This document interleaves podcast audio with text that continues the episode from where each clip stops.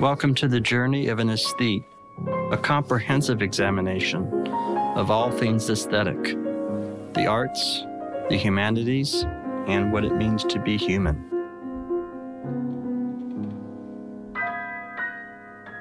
Nancy Loeb. Yes. Uh, this is uh, Mitch Hampton uh, from Journey of an Aesthete podcast. Welcome to our show. Thank you. My very first pro- podcast. I was gonna I was gonna mention that in the introduction. Usually, usually when I have guests, I do a, a kind of try to make a brief introdu- introduction where I kind of right. where I praise the guests and, and, explain why they're on the show. And and so I'm going to do that now. So this this uh, among other things, this is the first time our, uh, this guest Nancy Loeb has been on any podcast, as you just said, correct? Correct. So that's a first. Um, but the major major reason why you're on our show is is because of a subject that's probably um, in some respects unusual because on our show we have you know writers and and, and filmmakers and, and painters. Um, we did have a, a, a, practicing therapist on on another show, um, Thomas Moore, who's a best-selling author, but that was more about his um, just general being a writer and his own uh, interest in Carl Jung. But this is the very first time we're having a show dedicated to the art of therapy and healing. And I, mu- and I must say, this is a very important part of life because, uh, as you know, because uh, our guest Nancy Loeb is a pioneer uh, in this field going back many decades. And, and she works with some of the most um, difficult of uh, situations, uh, ch- ch- children in, in, abuse and um, uh, e- eating issues and um, just general mental health. Uh, she was a forerunner in Atlanta in issues of legal aid and generally um, somebody who is there when people are having a really rough time and trying to improve their, their life and trying to, to heal. And so you're, you are uh, gifted and you are a, a, you know again a pioneer a leader in this field and so i thought it'd be really great to have you come on our episode the show and mm-hmm. usually what we do is we do what i call linear chronology which is a fancy way of saying personal biography and so i thought it'd be really interesting to, to hear about how you came to work with um, people in this manner and helping them in a very again most i would say probably the most sensitive and profound aspects of human life in the in the uh, interpersonal communication inside what happens in the therapy room. And i love to hear you talk about how you came to practice that and also how you have helped people. So welcome to our show. I hope that wasn't too long-winded. I tried to i tried to doing this off the cuff that was very special. Thank you. I think it all started back in fourth grade when one of my classmates told me I should be a therapist, that I was easy to talk to, and that I should consider that for a career. So I think that may have been one of my first awakenings. Oh. Um, went, wow. Went to uh, elementary high school in Nashville. Uh, college. I'm finished at George Peabody College for Teachers at Vanderbilt University, and I taught Spanish for a few years, always knowing, and even then, going back to school to get my master's in um, psychological services and community counseling.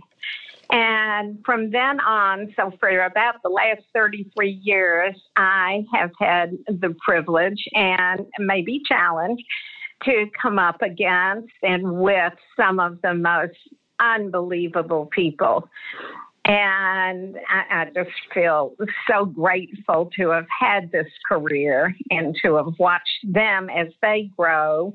Mm-hmm. And so that's kind of how it all started was we moved to Atlanta back in 1970 and I started teaching on Bankhead Highway, which was one high school, one of the roughest cities and streets in Atlanta. Right. And wow, I got a lot of information and street smarts there. Mm. Uh, my husband was with Atlanta Legal Aid, so yep. that's where the interest in the, certainly so many rights of people, whether it was civil rights, right. uh, rights of women, rights of children, came about. And we saw so much change then with the laws. We often said that you know, the courts were good, the laws were not, and things were changing right in front of us. So my years of teaching and then becoming a therapist and certainly working cases from child abuse to murder cases mm. to assault cases yeah. to I moved to Atlanta and I'm having a hard time adjusting. So um, I often tell therapists if they're in training, you better know a lot about a lot of different things because one thing links to another. Well, that's very that's a beautiful um, starting point. I mean, I guess the thing that impresses me, if you don't mind me going back, because this is kind of awe-inspiring to someone like myself, um, I because you're talking about this as a as a as a little girl in school in the fourth grade, somebody saying you're good at talking to people in a very casual manner and then all of a sudden you're studying you're teaching spanish and you're i guess you're getting a bachelor's of arts and but then you're becoming actually becoming a psychotherapist uh, i just uh, right. go back to more details about those the shifts uh, of, of, all those um, that's a lot because that seems to me a lot of a very a change you know in terms of your life and and and, and certainly uh, you know, legal aid is one of the most important developments of the 1970s itself. And of course, you were part of that. So, what was the first beginning where you sort of, how, how does a, a young um, budding therapist, how do they, how did they go about navigating that and doing that?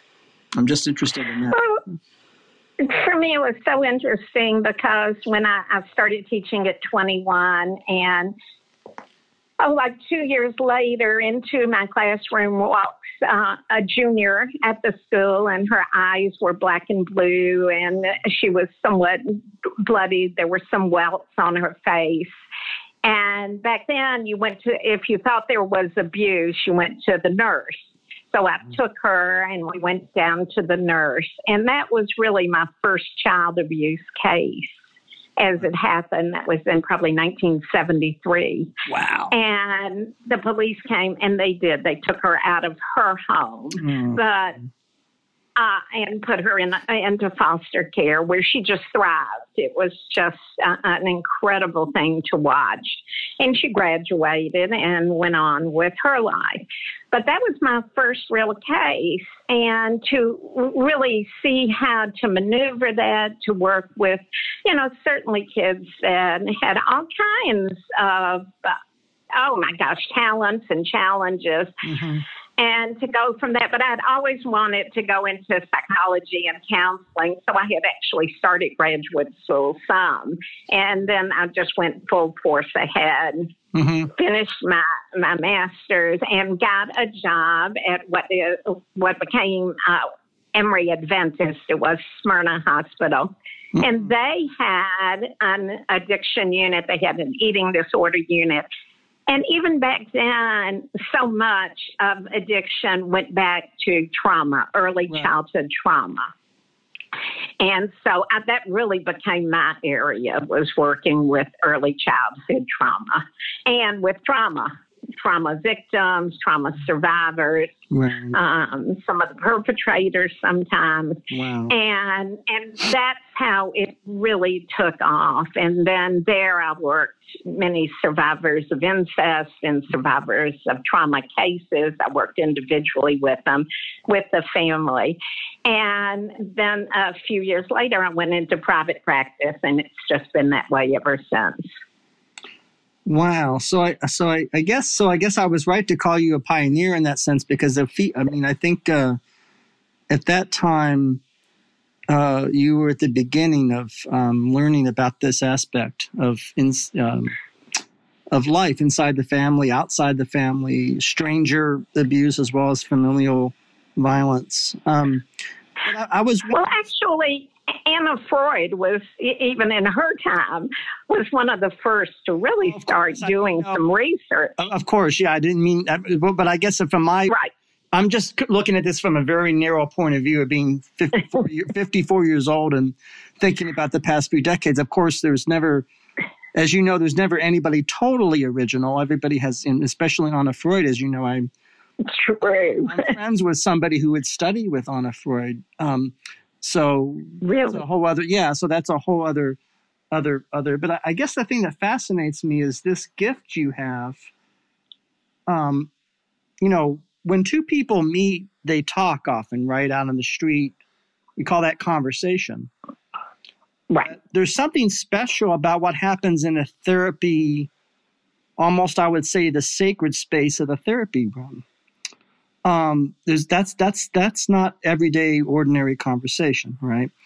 And so you right. you you trained uh, a certain way of speaking with another human being uh, it seems to me, to sort of make breakthroughs and to make progress in that person's life. What are your thoughts about how you developed that, or how you was it? Is it uh, from the very first first uh, clients to? Um, that interests me. That interests me. I think calm is the key word, along with um, being open with them feeling welcome and not in any way going after too much information too quickly. And and just letting them have a safe person and a safe place to talk because often these people have never had a safe person or a safe place to talk. And I often talk about one of my clients way back in the early um, survivors of incest groups, and we'll just call her Lisa. And Lisa would work all day as a server in a restaurant to pay for the group. And she would come and pay for a group, and she'd come into the group. Now, all the participants in the group are survivors of incest, right? Mm. And she would come into the group and would say, If anyone speaks to me, I'm going to leave. And mm. so all I would say was, I'm glad you found a safe place to come. And then after about 10 minutes, it would be fine. And everybody, and people would talk anyway. And, mm. you know, but I could see people learning how to trust a little bit, which yeah. is more than life had given them. And what I found were these were the best and the brightest of people. They learned how to survive in situations like most of us have never experienced. But not only did they survive, they had senses of humor and they right. cared about other people. And, you know, what a joy to work with this population and to see that. Mm-hmm. And through the years, I've trained many teachers and administrators in what to do, how to recognize a child who may be being abused or was abused. And the stranger danger is so much less than the actual family and friend danger. Usually kids are harmed by people they know.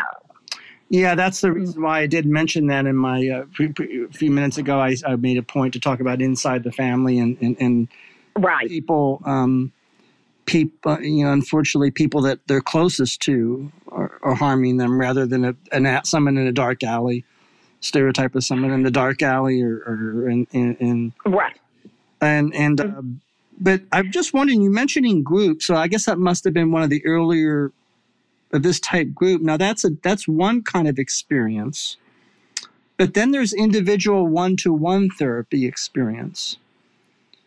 Um, do you mind talking about some, right. of your some of your very first I guess your first clients that you could whatever comes to your mind, your consciousness about somebody that stands out, other people you're working with them, I guess they're coming in every uh, week and you're starting to see I guess you might call it the breakthrough or the awakening or the and like you know the you know I guess I I'm going to use the word progress you know real progress um, which is sure. possible um, it interests me what uh, your your journey as a therapist, how you're starting to see these things happen, and what's encouraging you, and what you.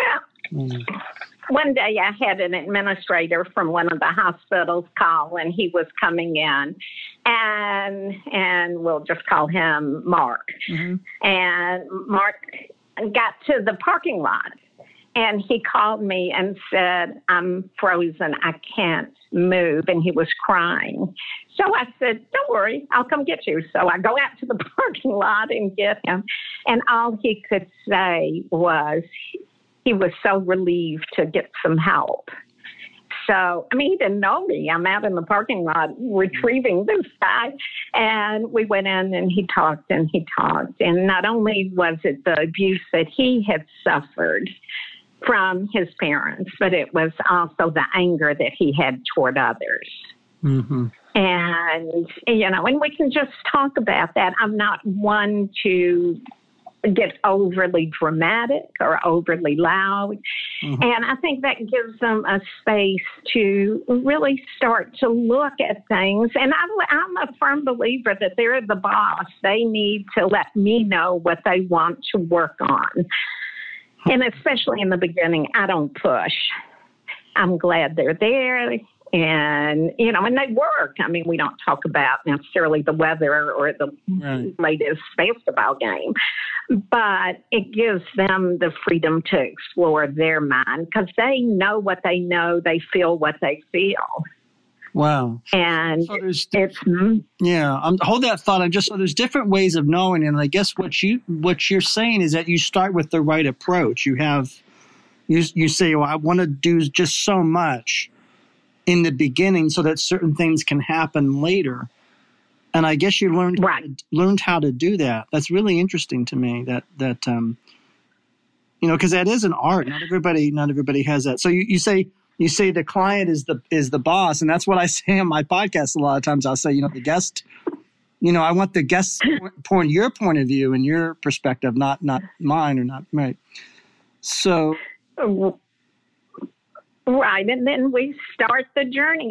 Often what we know is what is the presenting issue what they've come in for is not the main issue. Interesting huh. And so we all pretty much know that, yeah, the presenting problem may not be the main problem, but at least it got them there. They made a call, they made an appointment, they came in, now we do virtual or they come in. Yeah. And so, you know, our world has certainly changed. But, you know, again, there seems to be such a relief of just finding a place and a person that they can talk. And we'll explore. And I'm the first one to say, let's figure out what works. If something doesn't work, we'll throw it out and we'll figure out roads and journeys and trips that will work. And tools. They, you know, I'm big on toolboxes. What's in your toolbox to help you get through this job or relationship mm-hmm. or family situation? Um, of course, I'm, ex- I'm extremely big on protecting children. Absolutely. Do you yeah. talk about a, a, couple of situations that come to mind where you um, really, you know, made a difference in in, in a child's life? Uh, I'm sure there are many examples where we, you know, real, again, really, as I say, the most difficult people at their at their um, hardest hit and you you're able to make a difference at some oh it's it just takes your breath away i had one little gal. She was eight. And she had been kidnapped to another country by her family mm-hmm. from part of her other family. And um, she was and she learned that it made the other family very nervous if she wouldn't eat and she kept losing weight and losing weight. And finally they were scared she wasn't going to live so they sent her back here which was great. Mm. and um, she was in the hospital though with horrible stomach issues. And so i was called in to consult with, at the children's hospital. And my theory was i'm not uh, you know i'm not a doctor. And So the medical end of it was up to them, but I thought it was mainly post traumatic stress. Mm-hmm. And we started working on that and we did all sorts of things. And boy, she just thrived in that. And even this eight year old said, Oh, Nancy, I wished I had met you sooner. Mm-hmm.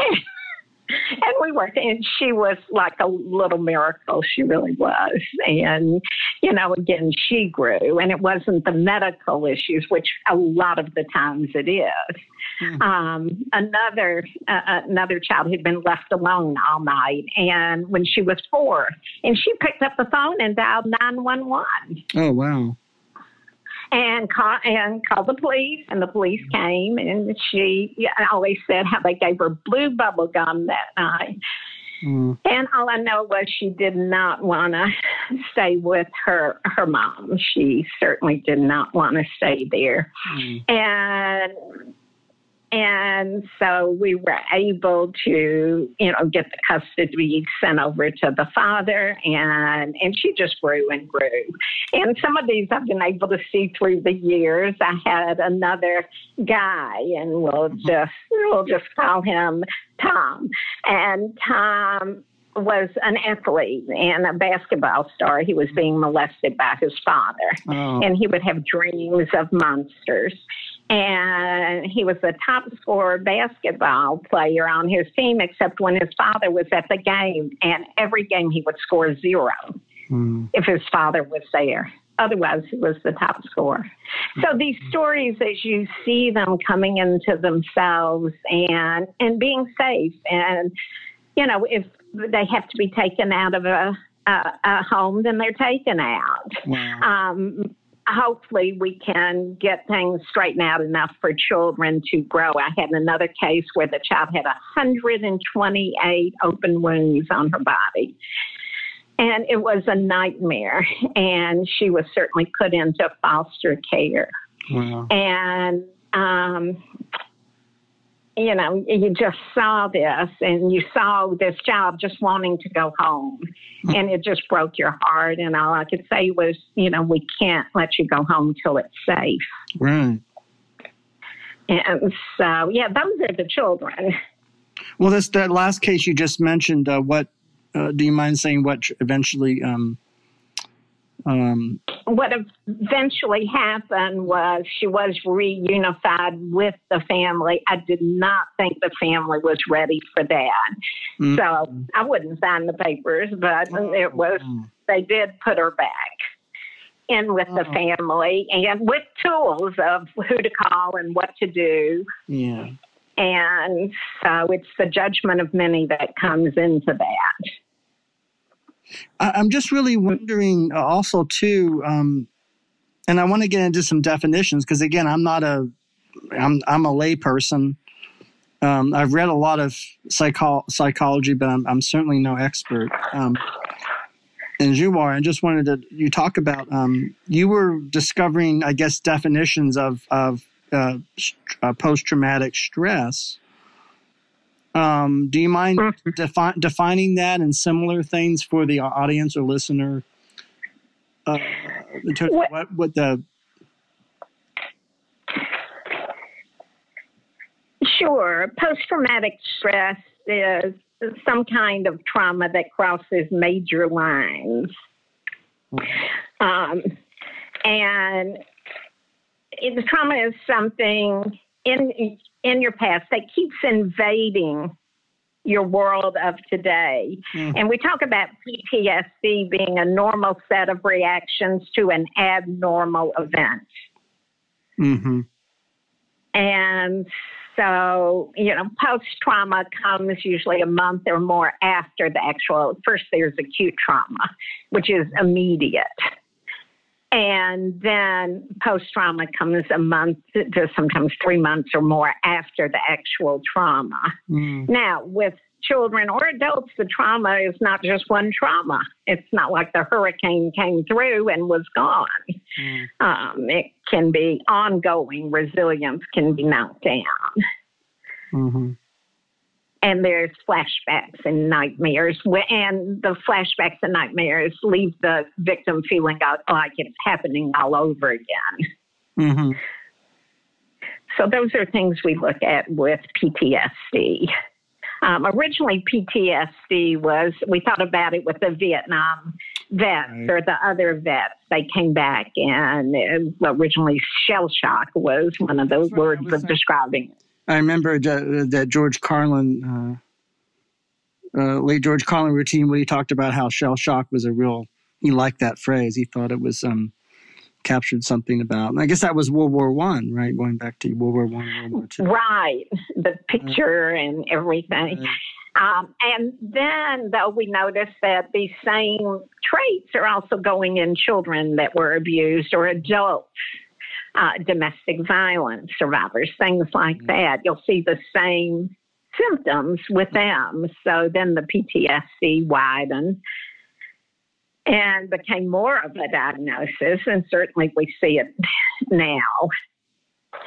And, uh, you know, what we know is, you know, people as they work on it and develop tools and maybe some medication, depending on the situation. Right. They get better. That that's I mean it strikes me that what you're doing is maybe more important than physical medicine or medical me- uh, uh, you know the the body um, because it seems to me so much so much more sensitive. And it seems to me, um, am I is that a, is that a fair? I mean, I'm thinking out loud again because I'm no expert, but it seems to me that it seems to me that you're what you you know your job might might be in some respects more more more important. Uh, well, it's probably a, a combination because what we know is that trauma not only affects you psychologically, it'll affect you physically. Mm-hmm. Bessel van der Kolk, who's one of the top traumatologists in the world, will talk about how the body remembers. Yes. And and and and it does. And then there's a lot of research on the vagus nerve. The vagus nerve goes from your brain straight down to your stomach, through your heart, through your chest. And so when people get anxious or scared, Mm-hmm. often will say, you know, where does it go? And some people will say, oh my gosh, my heart beats, or my, you know, my back is sweaty, or my neck is sweaty, or my stomach right. Is having a hard time. And so there's a lot of studies going on about the vagus nerve. Hmm. And and so the medical team, you know, is learning more and more too about how mm-hmm. trauma affects your body. Mm-hmm. Well, I'm, and they talk I'm, about oh, go ahead. hold that thought. I'm aware that, that, of course, it's all united and all works together. But I was, I was basically um, thinking that, um, you know, sometimes there are wounds that are invisible, and and maybe uh, not neglected by society, right? And, and and you come in and you say, hey, wait a minute here, we gotta we gotta look at this. Um, and I'm sure you've. Um, but go ahead. I, I didn't mean to interrupt you, but. Um, no, uh, a lot of my trauma survivors will say they feel invisible. Um, someone will say no matter how loud they screamed, nobody heard them. And I think you'll see that now if you watch the news of the Olympic gymnasts. Yes. And the court hearings and the Senate hearings and the House hearings, all that's going on, how they and their families let people know about the abuse and nobody did anything. Mm-hmm. And so, and if they don't get attention, then you think, you know, other people are going to. No, they're not. Yeah. And so we, yeah, we kind of look at that um, and say, okay, how can people hear? Uh, some people say childhood trauma is the single most preventative issue in America. Wow. That, you know, what would it take to at least lessen the numbers. Yeah. And and then, you know, we go to the core of trauma, our children or adults who feel disconnected and invisible. So your word invisible was spot on. Yeah, I guess I was just thinking very simply about how our society is often superficial in a pejorative sense of the word superficial. You know, we see see somebody whose leg is in a cast or somebody's hooked up to an IV in an ICU unit, and that's very obvious pain, right? That's very obvious suffering. But then there's sure. other kinds of suffering just as bad, uh, mental, spiritual, and the kinds of things you're talking about are caused by other people, the people that are supposed to supposed to love you. You know, your your your your parent or or a coworker. That seems to me the most tragic, and that, that, that so that's why I thought that may be more invisible or not uh, to society. Mm-hmm. Uh, except, of course, of these hearings, which I think is very good. And do you follow that those hearings? Are you involved? I'm sure you you um, the Olympic uh, Olympic. Uh, well, I've I've been following them because it's unbelievable that we're talking well over a hundred a hundred gymnasts were molested and and it was reported. Mm. And really, nothing was done. And as upset as people can be today, I go back to, you know, where was the blockage? Mm-hmm. Uh, they're mandated reporters, whether it's the FBI or the medical community or whomever, the therapist and and you know where was the block where did it mm-hmm. come to a roadblock and so you know i think we've got to look at that i mean right now we're seeing people on ventilators and they're just numbers right now and mm-hmm. the statistics are nothing but people without their tears and we're seeing numbers over and over again, and it doesn't seem to be filtering into people's heads sometimes. Mm-hmm. Oh, uh, I'd, I'd, imagine. Uh, yeah, I'd imagine over the years that you had to. You're dealing with people's uh, again the most sensitive aspects of people's lives, the raw material of their life, their story, their experience, their souls, really but I, would imagine you have to intervene into public or legal aspects, right? Especially as you said, you know, you refused to sign papers because you said this kid should not be in that house, and so you've had to do the right mm-hmm. step up. Is that a different kind of role than the therapist role, or is it all to you mixed up together, or is it sort of because I imagine that gets involved in sort of the le- legal issues and, and family law, and I'm wondering what your reflection or thoughts on that over the years having to navigate that. Uh, right, and that and that's that's pretty intense. I've worked many court cases, and and it is intense because usually the court cases are about children or domestic abuse. Mm-hmm. And so, and some therapists say, I'm, I won't work a court case. I refuse to. They have people sign the documents, and that's until you get a subpoena. Mm. then you better get trained pretty darn quickly. Um, you know, that's just reality. And so, you know, again, one thing can lead to another. Mm-hmm. Um, and reports have to go in. I get sometimes my, you know, certainly my charts are subpoenaed as evidence, things like that. Mm-hmm. And of course, confidentiality has to be respected and everything yeah. else. Sure. So it's a lot of learning. Um, I worked some of the church abuse cases. Oh, wow. You mean the Catholic Church and diocese and the very, the Catholic Church yeah. and others, others. Um, some other churches mm-hmm. here where they, you know, really took in some young teenagers and waited until they were 18 and started molesting them and. Um, oh, I think my first one of those cases, and I'm still working with some of the people was 30 something years ago. Mm.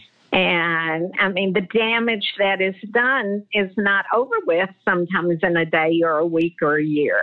Right. It, it's not like we're working constantly on it.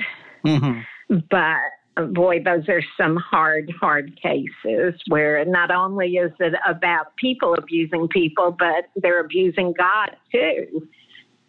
Yeah. Well, of course, they're misusing um, uh, people's faith and, and, and, and people's oh.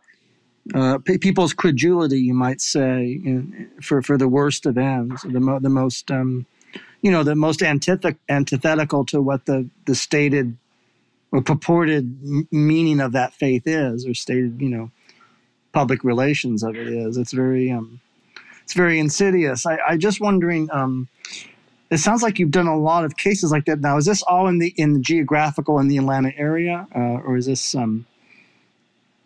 that- I've had some that are out of town, but most of them are right here. Atlanta's a big city. It is. And yeah, most of them are, you know, just right here. I worked a murder case. It was a murder shooting case Hmm. where the security guard shot a number of people. And one day I just got a call from an out of town mother that said, please, will you, it had just happened. Will you take this case? Because my daughter went to another therapist who didn't know what PTSD was. They didn't know what trauma was. Mm. And she had been referred to me. Oh, excellent. And from that, uh, you know, there was another one and another one, and and so the day of the trial, I was down there as these young people who were purely crossing the street to go to lunch Mm. were testifying. The guy had pled guilty, and and he will, you know, he's in prison with no chance of parole, life with no chance of parole. Yeah. But how it affected these people is yeah. um, you know, just unbelievable. So Well, it- sometimes these, you know, I'm sorry, go ahead. I was just going to say it affects the entire nation because this is a new problem, like going back to the late 90s with Columbine, Mhm. this problem of public mass shootings, cr- cr- you know, spree, sort of crime sprees where, a lot, you know, a group of people or a person just takes a gun and just shoots in the public people. And right so you, in the public, Yeah. they don't know the people. and you, you've been, so you've dealt with those, those cases as well. I see. Because that's certainly, Right. That's certainly a case of PTSD on on a massive scale. Um, so, Oh, long term. Yeah, I was saying that um, in their office that day, it was white pants day. So all these young women had on white slacks. Mm. And a couple of them said, I'll never wear white slacks again. And it was interesting. And one of them called a number of years later to say, okay, I'm wearing my white slacks again. Oh, and wow. so, yeah. So that- and, so and that- that's wow. the pervasiveness. These right. these cases are pervasive and progressive. So, so, And- so when that when that woman contacted you, was that like a victory in her life that she was able to dress the way that she kind of wanted? Is it overcoming of that of that? Um, would it be fair to put it that way, or when when she? Sure. It was a victory. Some of my people in my groups or individually have done speeches with me. And after, and I always say in the speeches that, you know, oh my gosh, I think Sir Isaac Newton said, if I can, if I can see farther, it's because I've stood on the shoulders of giants. And these are the giants in my life. And I will do the first part of the speech and turn it over, teaching people what to look for in abuse cases, whatever. And then I turn it over to my speakers and they take over. And nobody's heard a word I've said. And because this is their life and, and what they say and how they say it stays in the minds of people for forever, for years and years. Mm. And the impact that these people have is amazing. So to watch that now, my clients will say, that was one of the most healing things I've done is to be able to speak to people or tell my story Mhm. and have people react to it and and thank me for sharing that. Everybody needs an anchor in life. You, me, just everybody. Anchor made this whole show possible. I'm immensely grateful to them. You too can use Anchor to make your own shows and create your own vision. Download the Anchor app or go to anchor.fm to get started. Well, I mean, I was really impressed with some of the material you sent me. You and your, I believe, your late husband uh, from the 70s, some material on the legal aid movement. Um, did you want to talk a little bit about that that movement and that and that because uh, uh, it seems like such a such a um, uh, such a big thing I think in in this country and any reflections you have on that and what it what it did for people or what it meant and anything that comes to your mind. Oh, you know, these were young guys right out of law school. They had all gone to really good law schools and they were Um, they were bright and they were aggressive. They didn't care who they came up against, and and they changed the laws. There was actually a couple of books that researched civil rights in the South, and so much of it came right back to Atlanta Legal Aid. Mm-hmm. And um, I was just telling somebody the other day that Jay, my husband, worked on the uh, giving kidney transplants for people on Medicaid. It wasn't approved by Medicaid. And and he worked on that. And he you know they worked on these civil rights cases and desegregation of schools. And they were so active. And when he left legal aid to go into private practice he said i'm always going to take a case whether they can pay or not if it's a case I want to take that I think is important. So one time it was a pecan pie. Somebody gave him this payment. Another time there's a weather vane on my balcony that mm-hmm. that was his payment. And that was fine. Mm-hmm. I said, whatever you want to do, that's fine with me. So, you know, their hearts were very much in the spirit of the 70s for someone to be given a, a pecan pie. Uh, for legal, that that brings back a lot of memories for me. That's beautiful. I just and, yeah, their hearts were big and and they were smart and yeah. they just made it happen. And um, you know, it was just it was just amazing. That was just the world we lived without maybe realizing how much of a difference it would make in the long run. Yeah and he truly he lived and died a legal aid attorney in his own right and with that mentality and he was, had been in private practice and for many many years. But that was his idea and he you know he made it happen. I helped and that was it. And so and we've stayed friends. I've stayed friends with so many of the people there.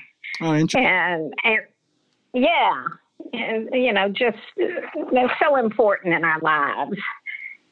So we were able to mm-hmm. see that happen. And he, when I told him I'm going back to school again with three little kids, and all he all he said was, "That's fine. He'll drive more carpools."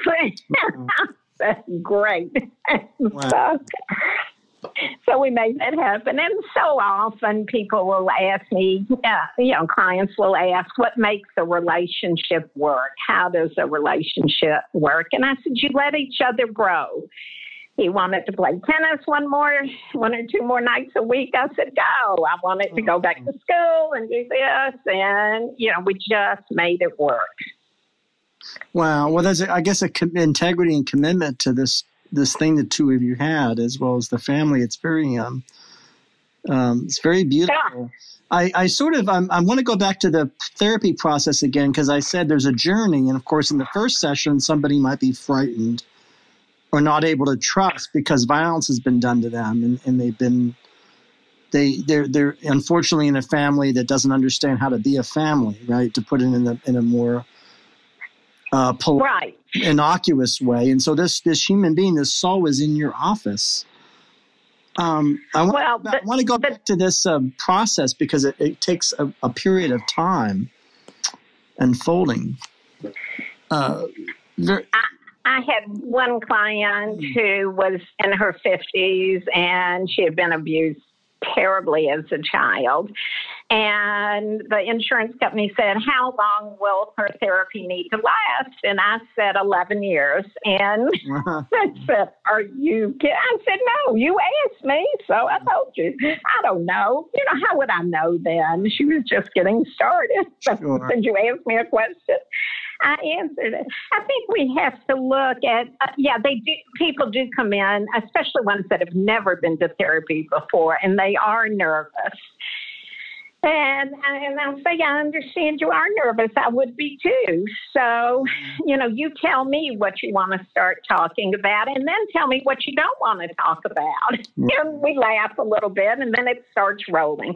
I have found over and over again that people are just so relieved to walk in oh. and and start working on something that has been heavy on their shoulders for so long. Mm that uh, you know there is a relief and they um, you know, they set up other, uh, you know, more appointments. One of my clients mm. said she only works with a therapist four times and she leaves that therapist. So could she pay me her copay for 10 times and then she knew she'd come? and I said, eh, also, she, whatever works. So is that sort of a proactive incentive to make sure she goes over four, that she doesn't stop at four? right. She said she never gets past four. And I said, did, okay. Did did it work, or did she go over four? it? It did, okay. and she was still my client for years and oh, years. Okay. And so it did, but she just knew herself, which was good. She knew herself, and she really wanted that to mm-hmm. change. Did you know that the same letters in listen are in silent? Exact same letters. Hmm. And I think listening is one of the hardest skills we have, um, especially here in the USA. People are not good listeners. They defend themselves and they they want to come back with something, but just to listen. Mm-hmm. And so, and I always say in graduate school, we had to take two semesters of listening skills because it is so important to help people know that they can be heard. The number one predictor of healing is community. And the community can be a group, it can be another person, it mm-hmm. can, you know, be a church or a synagogue, whatever. But to de- start to develop a sense of community that's safe mm. is one, if not the most healing part of the journey. Mm-hmm. Well, I, and, I certainly uh, feel that in this very episode, right? That um, I sort of think that that uh, that's um, uh, that's certainly on topic here. Oh, yeah, and how you know how do people grow? And I think that's so important. Whether it's a child, sometimes the parents will say, the child won't talk to the parents and the child's not going to talk to me. And I've got to tell you, I've really never had a problem with that. Mm-hmm. Um, you know, just let them in and, and I've gotten so many thank you notes, which are just so sweet through the years from families or whatever. And it's just touching and it warms my heart. Wow. So and so I do. I would imagine. Hear. I'd imagine you save some of those, right? Or you, but they're probably. Oh, oh, I do. I have a whole file of communication. I know because they're so nice to reread. Because sometimes you, you know, I think we all need something that's positive and and good. Yeah. And and I mean, you work very hard in your area, and that takes a talent and an artistry that I don't even come know about, but just mm-hmm. from hearing you and learning from you. Well, I just I'm just the host, you know. I mean, my basic plan, which surprised me that you said the same thing, is you're the boss. I guess in the same way that your client is is the boss. And you said I was struck when you mm-hmm. said that because that's the same approach I took in creating this podcast. Isn't that interesting? The, the, even even down to the same language or the same the same formulation. Um, interesting. And you know, especially with trauma, but with anything, when people are threatened they uh, what we used to say was fight or flight. Mm-hmm. They would either leave or they would fight one or the other. But what's really there is a lot of people freeze. They can't move, mm. and they're stuck. And they they get mad at themselves that they didn't either flee or fight or do something. But you'll see people who just freeze Mm. And some people will go into a trance. Yeah. And I've had that happen in the office. Oh, and the office. Now just, wow. Yeah, even they'll go into a, a traumatic trance and they're just gone for, you know, a few seconds or a minute or something like that.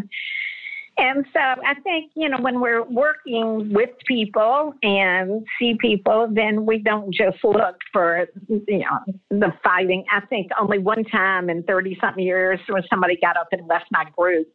And then she called and said, Why didn't you follow me out? And mm. you know, you left. I was still there. Yes. And then she came back.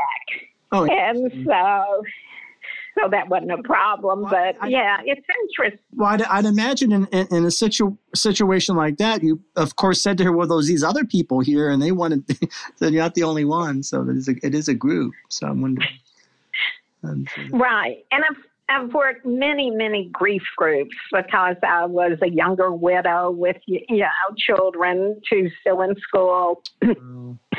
and and the grief groups are just magical in their own right. There, mm-hmm. and and through the years, as I say, many, many, and they want to heal and they want to have a community that maybe other people can understand them, and so, but one day somebody called and asked to be in the grief group, and she said, Can I please be in the group?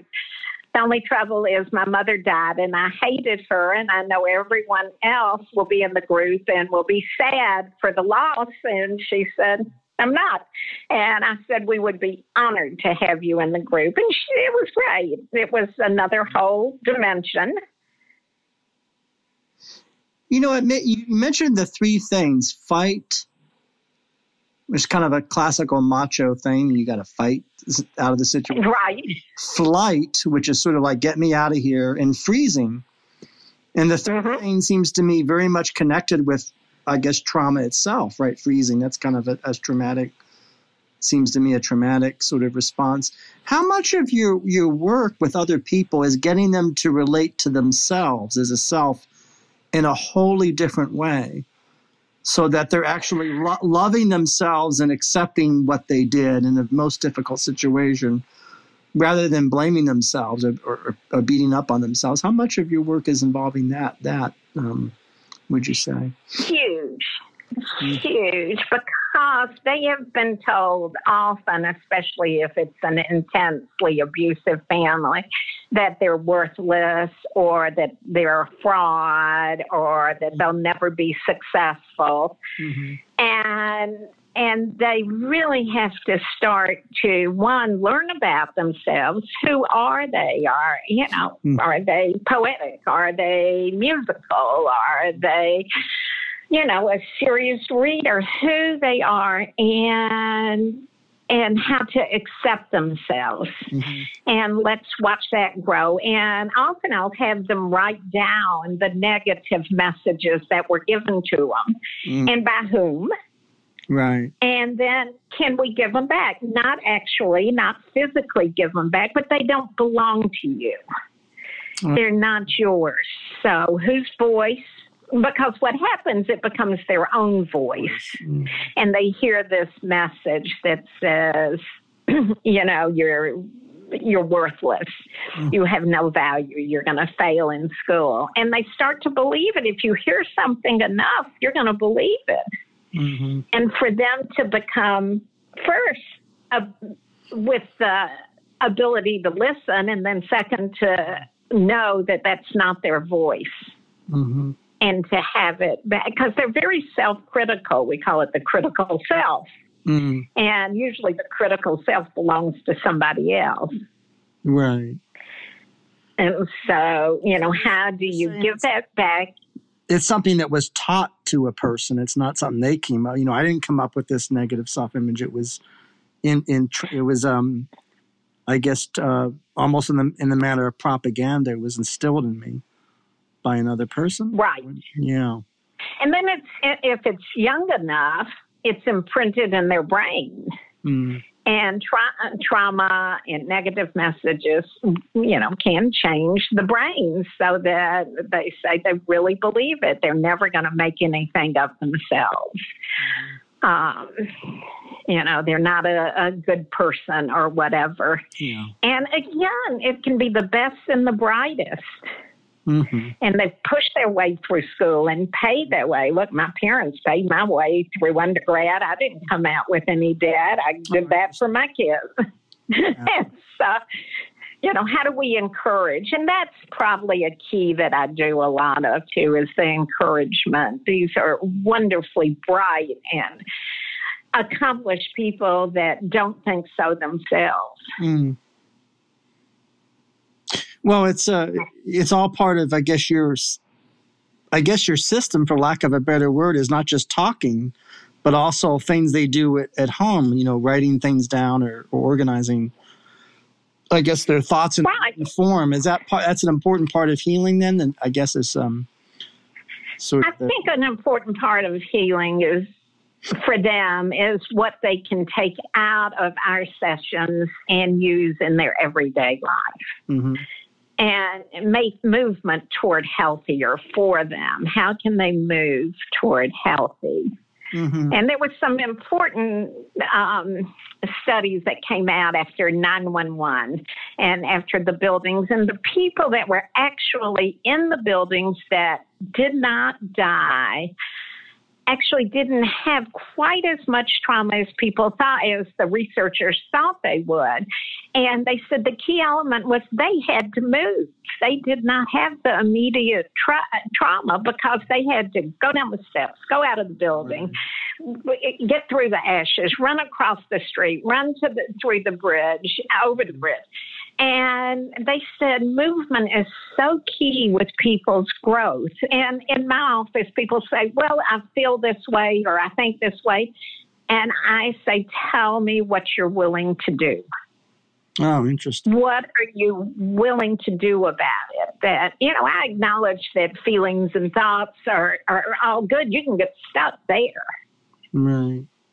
So that's a But tell me I guess in in in nine nine eleven September eleventh, where flight was the best um, of the three flight, fight, flight, or freeze.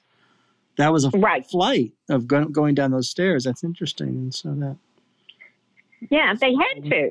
yeah, And, I mean, some of them came from, you know, some pretty high stories, and they have talked about, you know, coming down and then getting down and people helping them. wow. Um, because th- there were people there helping, and, you know, just so many people so sadly had died. hmm But no, they did. They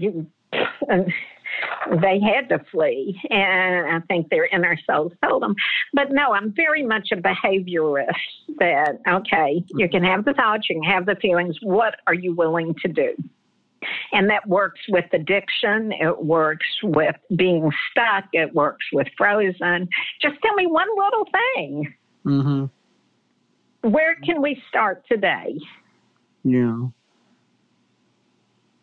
And you know, form of action. Yeah. Yeah. Yeah. I mean, I'm very much a realist. Let's see what you're willing to do.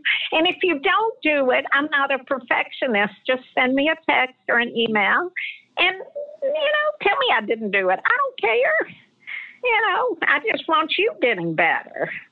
Mm-hmm. You know, it reminds me of a phrase I've been hearing a lot in the popular media that was attributed to the economist John Maynard Keynes. He said, What we're able to do, we're able to pay for. And then interesting. Mm, And wow. so, that, of course, that's considered quite radical, but I guess what, what he's saying is it's a really a question of will and action, right? Because it's like the capacity is is is first, right? And the rest will follow. Right. It's interesting, right? That's uh, Right. But you got to, to me, that's important movement. mhm. It's just important movement. And if you're in a room where you're uncomfortable, how do you get up and leave? Um, so many people will say it's so hard to, you know, go to this gathering or whatever.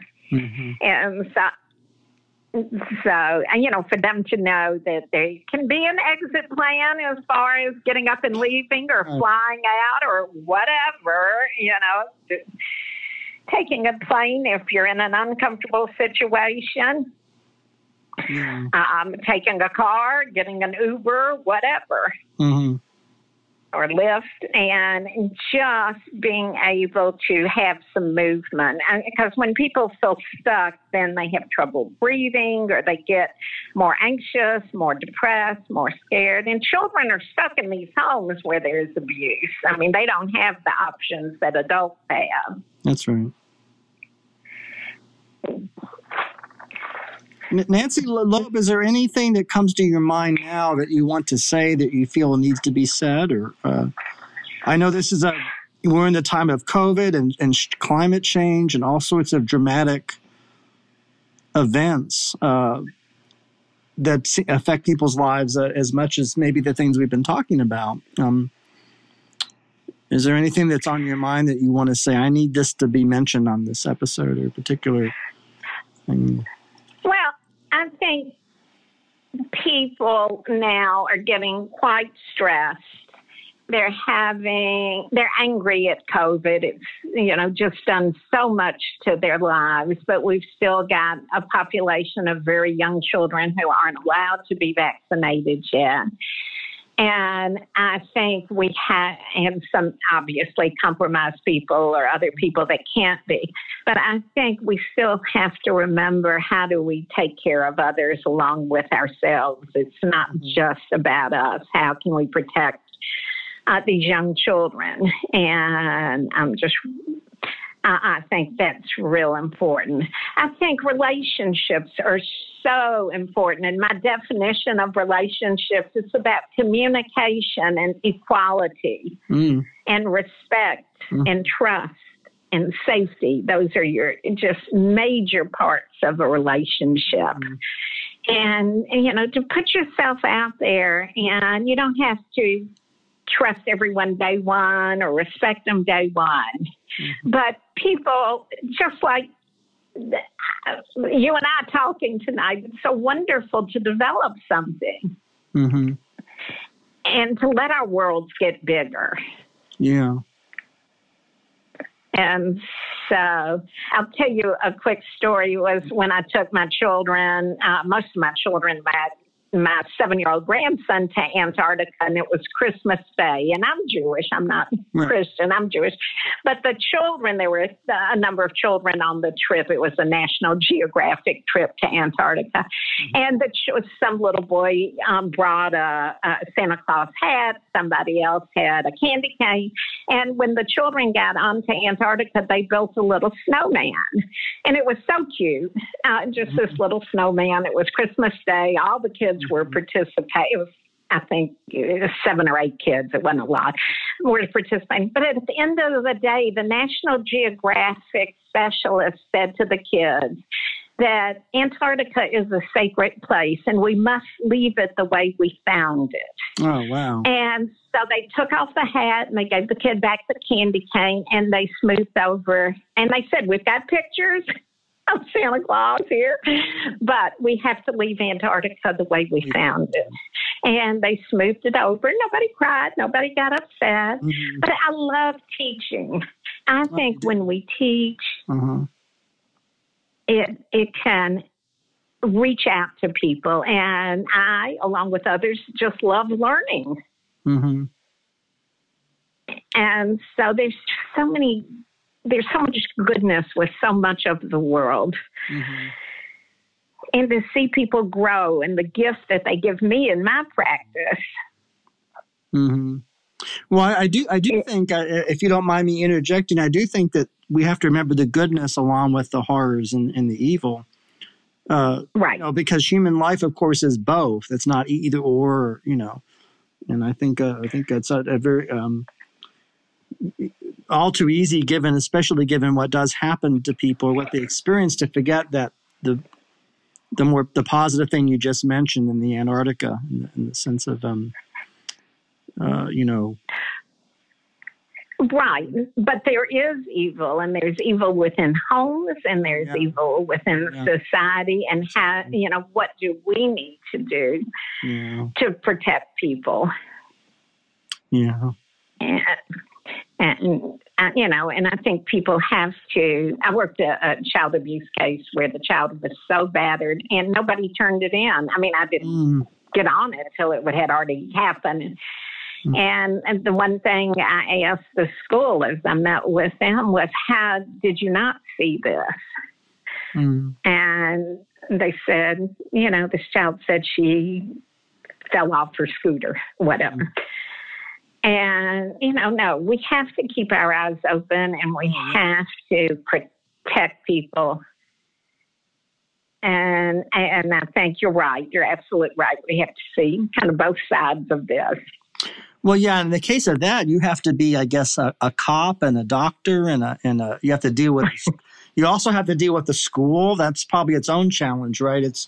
I mean, it's it's one thing to deal with a, a household, but a school, you know, the bureaucracy, and I guess you were having to. A lot well, and on that tune, I had a professional athlete in one day. He comes in, he's wearing house shoes because his feet won't fit. They're so swollen. He's retired at this point.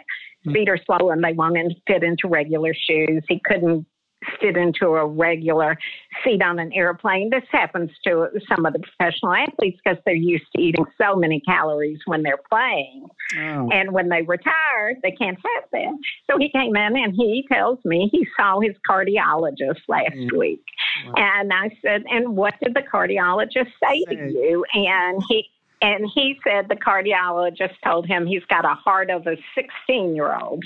Hmm. So I said, May I call the cardiologist? He said, Absolutely. So I pick up my phone and put it on speaker and called the cardiologist and said, I have this guy in my office. And what did you tell him when you examined him, please? He said, I told him if he didn't lose weight, he'd be dead within six months. Hmm. And sure enough, that's exactly what had ha- what happened, and it was so sad. But then we go back to people hearing sometimes what they want to hear. Yeah. Well, that's and uh, you know that's a remarkable uh, story. Um, I there's a, there's a lot there, of course, right? Um, yeah. Right. And I think, you know, that's where, like you said, we kind of have to put on, and you do too, put on many different hats. Yeah. Is what to, what do we look at? And, and where do we go with it? Well, and, in the case of our, our, public health, I mean, this is something we're experiencing while it's happening. It's not something far in the past. You know, it's not it's not reading about 1918 the Spanish flu. We're experiencing it now and in the uh, in the moment.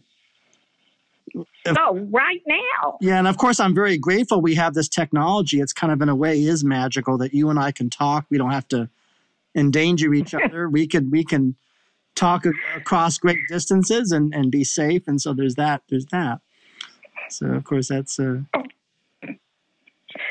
Right. And it's interesting. Originally, stress, Hans Selye was one of the big names in the 1930s about stress, and he called it the general adaptation syndrome.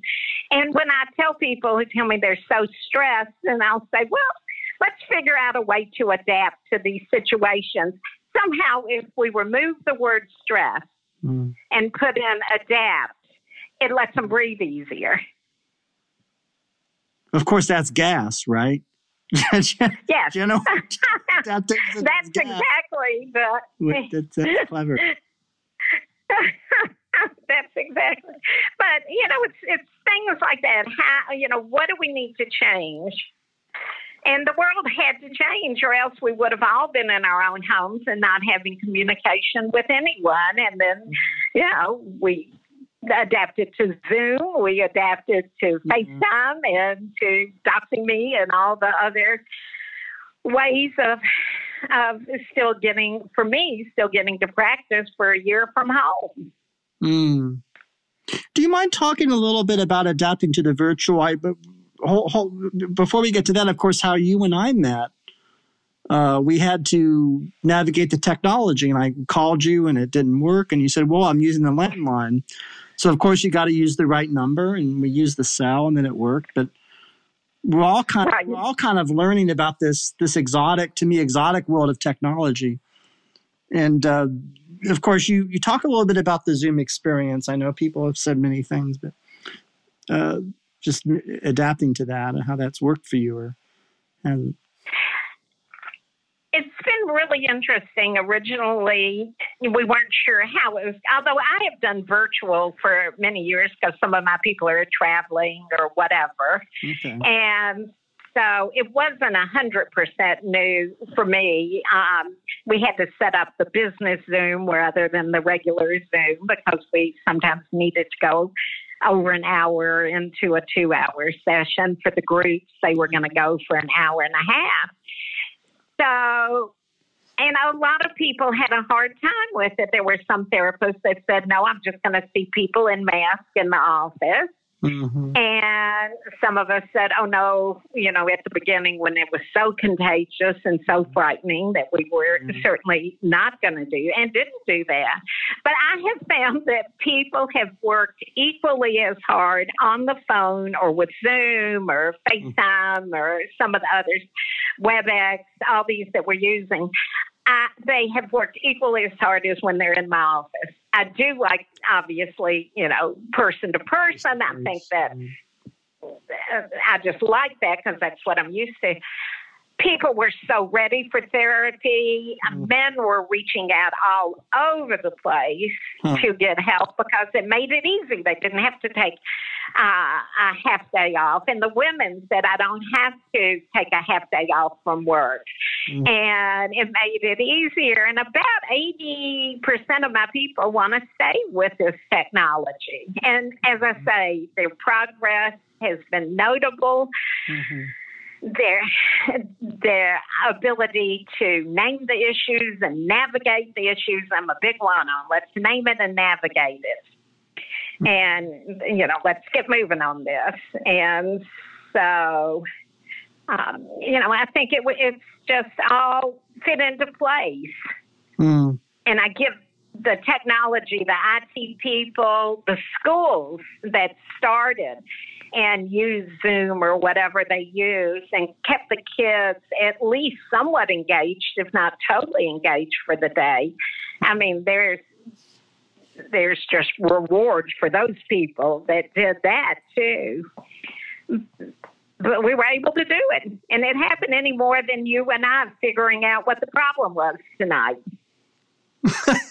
yeah, well, everything worked out beautifully, and the, the connection has been the connection has been clear and and um and um again it's it's it's kind of it's kind of is kind of magical in a way um oh I think it's beyond magical, and to there are brilliant minds out there that have figured this out. Yeah, yeah, absolutely.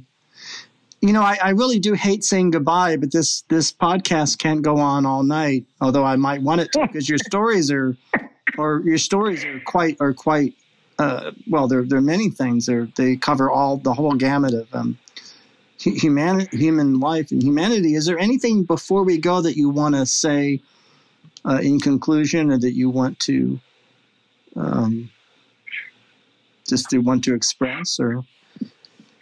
Well, one, my gratitude for you giving me my opportunity to do my very first podcast, and to to encourage people to grow in a healthy way, keep growing, even with a pandemic. You know, keep growing, taking care of themselves in a healthy way. And I know pandemics can tempt many people in many different ways, mm. but I think it's important that we meet people where they are now and then grow. Mm. Well, I want to thank I thank uh, thank our producer for introducing us because it was Laurie ah. Strickland oh. that Strickland that um, made this possible. And I and I have to say I want to thank you for your especially your time and generosity because you've had a life busy with so many uh, job is challenging you so many there's intensity to it. But I'm, I really thank you that you've been able to make the time to to be on our show.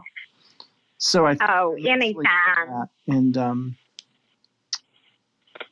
so Nancy, look, it's been, been really beautiful occasion, and so thank you. Thank you, Mitch. I appreciate your questions and your statements and and your intensity. And you keep doing this. You do a beautiful job of it.